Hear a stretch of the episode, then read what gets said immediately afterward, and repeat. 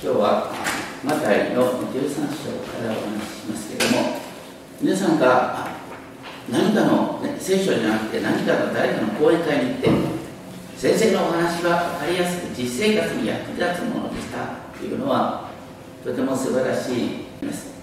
しかし聖書のお話の中で分かりやすいっていうことはひょっとしたら邪道かもしれない。なぜならイエス様はあえて簡単に理解されることがない言葉を話されたから。今日の箇所はまさにそうです。聖書によるとこの世界をお作りになった方イエス様が最初に言葉初めに言葉があったとして言葉として紹介される。そして全てのものはこの方言葉によって作られた。そして言葉は一つとなって私たちの間に住まわれた。と教えされるまさに言葉は世界を創造された方そして言葉が人となることによって私たちの罪があがなわれた。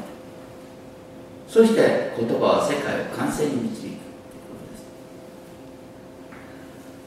す。あまり分かりやすさを求めすぎると神の言葉が人間の言葉になってしまう。それでいいんだろうか。ことを改めて覚えたいと思います。精霊の働きがあって初めて神の言葉が私の中に起きてくるんだということですね。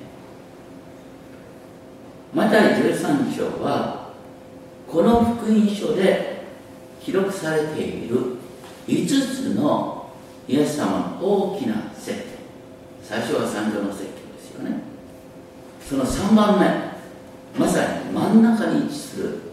とても大切なところです。一節二節でその日その日イエスは家を出て湖のほとりに座っておられた。すると大勢の群衆が身元に集まってきたのでイエスは船に乗ってこう押し下ろされた。群衆は皆岸辺に立っていた。このここにガリレアあの現在のイスラエルのねあの立体の地図が後でよく見ているんですがこのガリラヤ湖、ね、周り山に囲まれています、ね、こういう地形で何が起こるかというと昼間ですね周辺の山の方が気温がわっと上がる、で水ってのはそんなにあの温度が変わらない。そうすると空気がですねガリラヤ湖の真ん中から山に向かって流れ出す。しかも、ね、イエス様がいたこのカペナームの近辺というのはなだらかなスロープになっています。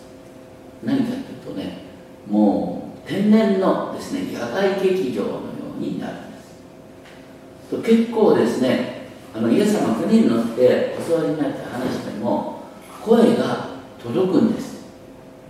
もうそこに何千人がいたとしても不思議に声が届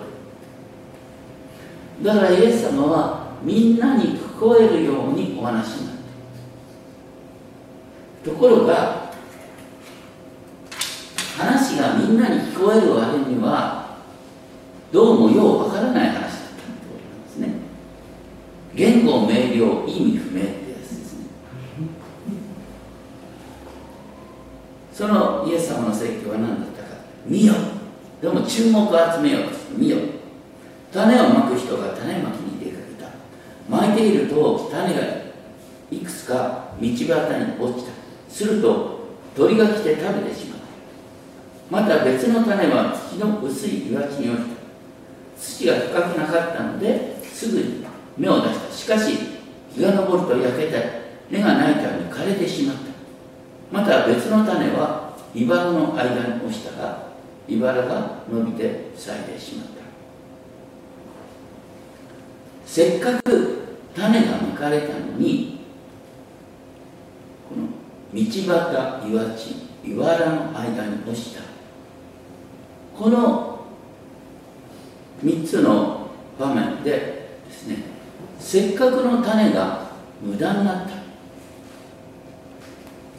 日本では決してこんな無駄にするような巻き方はしない、ね、だけど2000年前のパレスチナだって種はもったいないからそんな巻かれ方はしないはずなんです。というと受け取る人間が悪いっていうよりはみんなが聞いたりああ種が無駄になっちゃったっていうイメージを持つよね。その上でイエス様おっしゃった別の種は良い木に落ちて実を結びあるものは100倍あるものは60倍あるものは30倍になった。耳のあるものは聞きなさい。あそうか。耳のあるものは聞くんだなっていうことがこう心に落ちそれと100倍の実を結ぶというのは先週お話ししました。ちょうどいいタイミングだった。ね。先週100倍の実を結んだ話というのは創世記26章の12節でイサクの話なんだけどそのちょっと前にイサクはなんとですね自分の奥さんのリベカを自分の妹と偽ってベリシテ人にね迎え入れられてしまった。この危ないことだった、ね、イサクは美しい女性が自分の妻だとしたら奪われて自分も殺されるんじゃないか。自分の身を守るために奥さんを妹と偽った。その後でねイサクはですねその地に種をまきその年に100倍の収穫を見た。主は彼を祝福された嘘嘘ついた後で何で祝福されるんだよと思わないこうしてこの人は富ますます栄えて非常に裕福になった。この体験を通してイサクは多分思ったんじゃない？あ嘘なんか必要つく必要はなかったんだ。自分の身を自分で守ろうなんてね考えなくてよかったんだ。神様は私を祝福してくださるんだって思ったと思います。その後、ね、イサクは周りの人から妬まれて糸を奪われたり糸を塞がれたりした。でもイサクは戦おうとしなかった。ね。次々と移動していった。最後にベルシェバというところで本当に祝福を体験した。話になってでそこで神様がイサクに現れて私はあなたの父アブラハムの神である恐れてはない。私があなたと共にいる。私はあなたを祝福しあなたの子孫を増し加える。と言って神様が共にいるっていうことの保証を改めて得る。だからここで言われてるのはね意味がよくわかんないんだけど神様が共にいたら世界が変わるっていうイメージだけはみんな持てたと思うんですね。よくわかる。このイエス様の時代多くの人々は働けど働けど生活が楽にならない。もうせっかく種をまいても収穫が奪われてしまう。ていう時代そういう中で神が今新しい時代をもたらそうとしてくださるっていうなんとなくイメージが湧いたんじゃないか。そこで弟子たちが近寄ってきてイエス様になぜ彼に例えでお話になるのかと聞いた。それに対するイエス様の答えはあなた方には天の御国の奥義を知ることが許されていますが厳密に言うと天の御国の奥義を知ることが与えられている。でもあの人たちには与えられていない。持っているものは与えられてもっと豊かになり持っていない人は持っているものでものまで取り上げられる。持っているって何なの話ですか？これはイエス様への信仰を持っている、イエス様の信頼を持っている人は与えられてなお豊かになる。でもイエス様に対する信頼がないと聞いても話が流れてくだけだよ。ってことなんですね。昔から言われますけれども、ね、私たちは理屈で信じるようになったんでしょうか。実は信仰っていうのは理屈で説明して分かるもんじゃないんです。信じようとしないと聖書が分からないっていうころがそれでイエス様はさらにおっしゃった。13節14節。私が彼に例えで話すのは彼らが見てはいても見ないため。見ないから。また聞いてみても聞こうとしないから。こうしてイザヤの告げた予言が彼らにおいて実現する。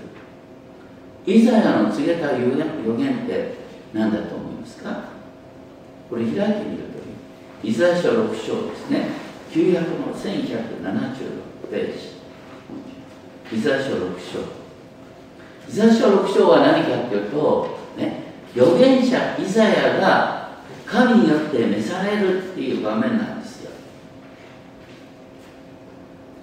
預言者イザヤに天の神の栄光が垣間見せられる。聖なる聖なる聖なる番組の主とセラフィムが賛美をしている。その中でイザヤがあ私は神を見てしまった。もう生きることができないと思った。それに対してセラフィムの一人が飛んできて、ね、燃え盛る炭によってイザヤの口が清められあなたの罪は許されたそこで主がおっしゃる。誰を私は使わそう。誰が我々のために行くだろうか。そこでイザはすぐに喜んでここに私がおります。私を使わせてください。私を使わせてください。って言ってイザヤに神の御言葉が与えられその後が面白い、ね、6章9節すると主は言われる行ってこの民に告げ聞き続けよ聞き続けよだが里に見続けよだが主なんか、はっきり言うとねイザヤに与えられた言葉をイザヤは語る。でも誰も信じないよ。分からないように語る心をかたくなにするメッセージって言われるんです。そういう中でねイザヤが聞くんです。6章11節主よいつまでですか。でそこで主はイザヤに言われる。お前の言葉が理解されるようになるのは国が滅びた後だ実際そうなんですよねイザヤ書のメッセージが理解されるようになるのはイスラエル王国が滅びて、ね、あのエルサレム神殿が滅びた後なんですよ。そうならないと私の言葉は理解されない。えー、でさらに書いてあるのはイザヤ書6章12節の終わりを見るとねこの切り株こそ聖なる杖といってイエス様の登場が予言されるイエス様の御言葉はいつ分かったと思いますか？ね。弟子たちに対して御言葉が告げられるんだけども本当の意味で弟子たちがイエス様の言葉が分かったのはイエスの十字架にかかった後。復活した後に初めて弟子たちはイエス様の福音を理解するようになる例えばイエス様が、ね、このマタイの福音書の三条の説教一番最初に何とおっしゃったか。心の貧しい者は幸いです。どこの世界に心の貧しい者が幸いなんですか。心が貧しいのは悪いことなんだよ。だけどね私たちが神様に従おうと思いながら自分の心の貧しさに嘆き出す。その時に心の貧しいものが幸いですって言われたらまさに逆説。あこんな貧しいものをイエス様は召してくださったんだ。自分の貧しさを理解するっていうことがああここで初めてイエス様の福音が分かるんだなってことになる。それからイエス様は悲しいものは幸いですとおっしゃった、不幸だから悲しんでるんだよ。その不幸な人にあなたは幸いですなんてさイエス様が言ってくれると幸いになるんだけどねあなたがね隣のね不幸な人にあなたは幸いですなんて言ったら皮肉だよ。ね。だからイエス様の御言葉ってのは不思議にね言語明瞭なんだけど込んでみて初めて分かるのがただねその前から御言葉を聞いてないとうつ状態になってから御言葉を理解しようと思ったってわけが分かんない。だから元気のいい時に御言葉を暗唱しておきましょう、ね、落ち込んだ時初めて意味が分かりますよ。みたいな話なんです。それが、ね、イエス様がイザヤ書を引用した。のイザヤ書の、ね、6章は全ての福音書で引用されます。それから人の働きの最後で、ね、パウロのメッセージが通じないって話。また、ね、ローマ書の11章でパウロのメッセージが通じないって言った時にいや通じなくていいんだよ、ね、時が来ないと分からないのが聖書の言葉なんだっていう話として引用されるでまたマタイの13章に戻りましょう。とにかくねこのマタイの13章はしばしば、ね、聞く人の態度として説教される、ね、あなたは岩地じゃないか。あなたは茨じゃないか。というよりはこの話っていうのは聖書の歴史に出てくる、ね、まさにイスラエルのストーリー。なんですイスラエルのストーリーっていうのは何かね一番最初にあの道端に落ちた。そして根が張ってなかったからね。せっかくまかれた種が奪い取られてしまった。よう考えたらわかる。一番最初にアダムに対して御言葉が与えられたね。善悪の知識の実から取って食べてるな。それをすぐひん曲げたのは誰かと？サタンに誘導された蛇でしょ。せっかく御言葉の種がまかれたんだけどすぐサタンに取っていかれたって話。そこから人類の悲劇が始まって次にですね岩地にまかれた種。これは御言葉を聞くとすぐに感謝した。喜んで受け入れた。イスラエルの民が一番最初にモーセから神の言葉を受けた。ね。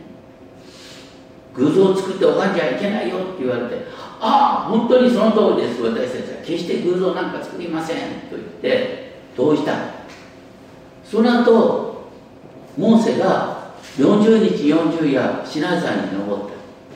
その彼らどうした？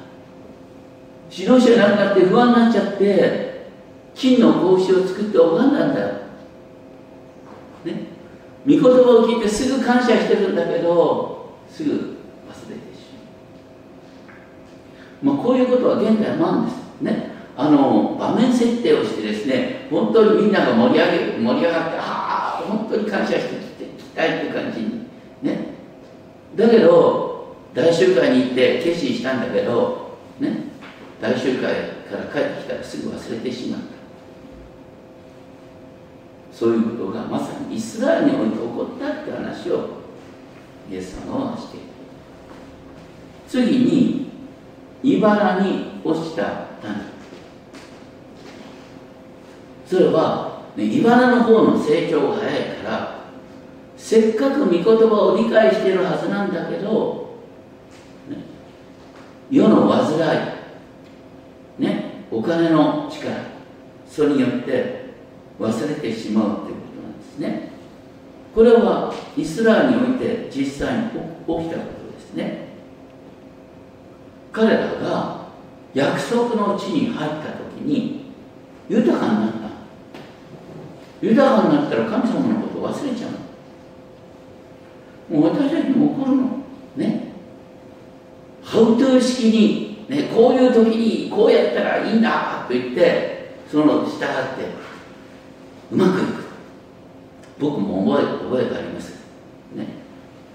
もう本当に成功した時には私の手の力がって怒ってしまって全てが恵みだったっていうことを一瞬忘れちゃうことがある。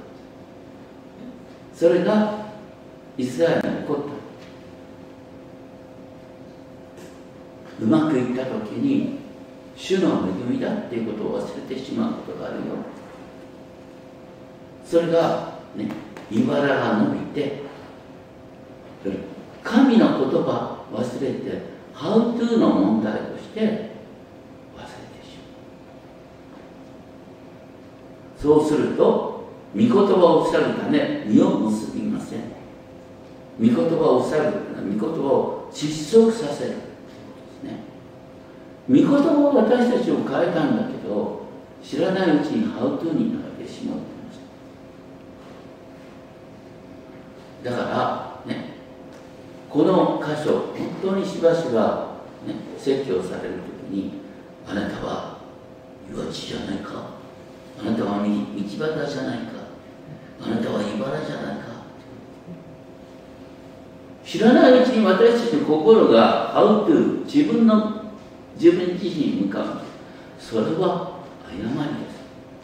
ここでイエス様もおっしゃってるのはねイザヤ書を開かないとわからないっていう話し方なんです。イザヤ書6章それは身をつまなかったでさっき目標の中でどこ読んだと思いますか？イザヤ書55章。ね。イザヤ書6章はイザヤ書55章を開い開いて。初めてわかる。イザヤ書55章に何が書いてありますか？イザヤ書55章の8節からのところを見ると。ね。なんか自分の期待と違う形で神の計画が済んでる。イザヤ書55章8節。その時に、ね、示される。雨が降って地が潤されて種が伸びる。それと同じように神の言葉は実を結ばせる55章11節。神の口から出た言葉は虚しく戻ってこない。だからイエス様が言おうとしているのは、ね、今時代が祝福の時代が来ようとしている。あなた方は今祝福の時代の中にいられている。私が語った言葉は100倍の実を結ぶ。で実際にイエス様の弟子たちはイエス様の十字架と復活の後にどうなります？恐れることなく御言葉を語った。その結果としてこのイエス様の福音が世界中に広まったでしょ？100倍どころか1000倍1万倍の実を結んでいく。今私たちはそういう時代に入ってるんだよということをイエス様が励まそうとして知らないうちに私たちはハウトゥー式に自分に目が向かう。そうじゃない。イエス様の言葉に目を向けなさい。今神の御言葉がイスラエル長く身を結ばない時代があったけどイエスにやってまさに時代が変わった。あなた方に今精霊が与えられ精霊によって聞くときに御言葉が実を結ぶんだ私たち改めてですね本当に御言葉の力それに目を向ける必要があります。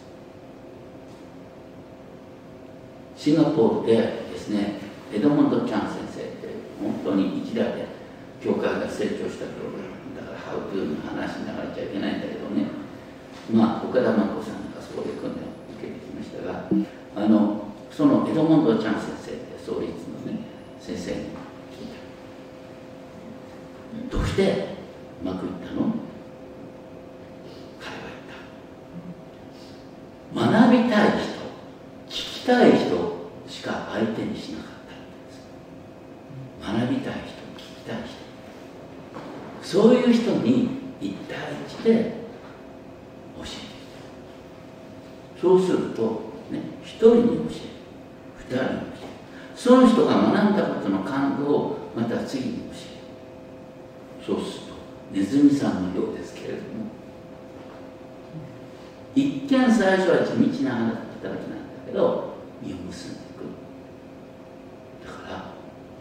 大切なのは聞きたい人は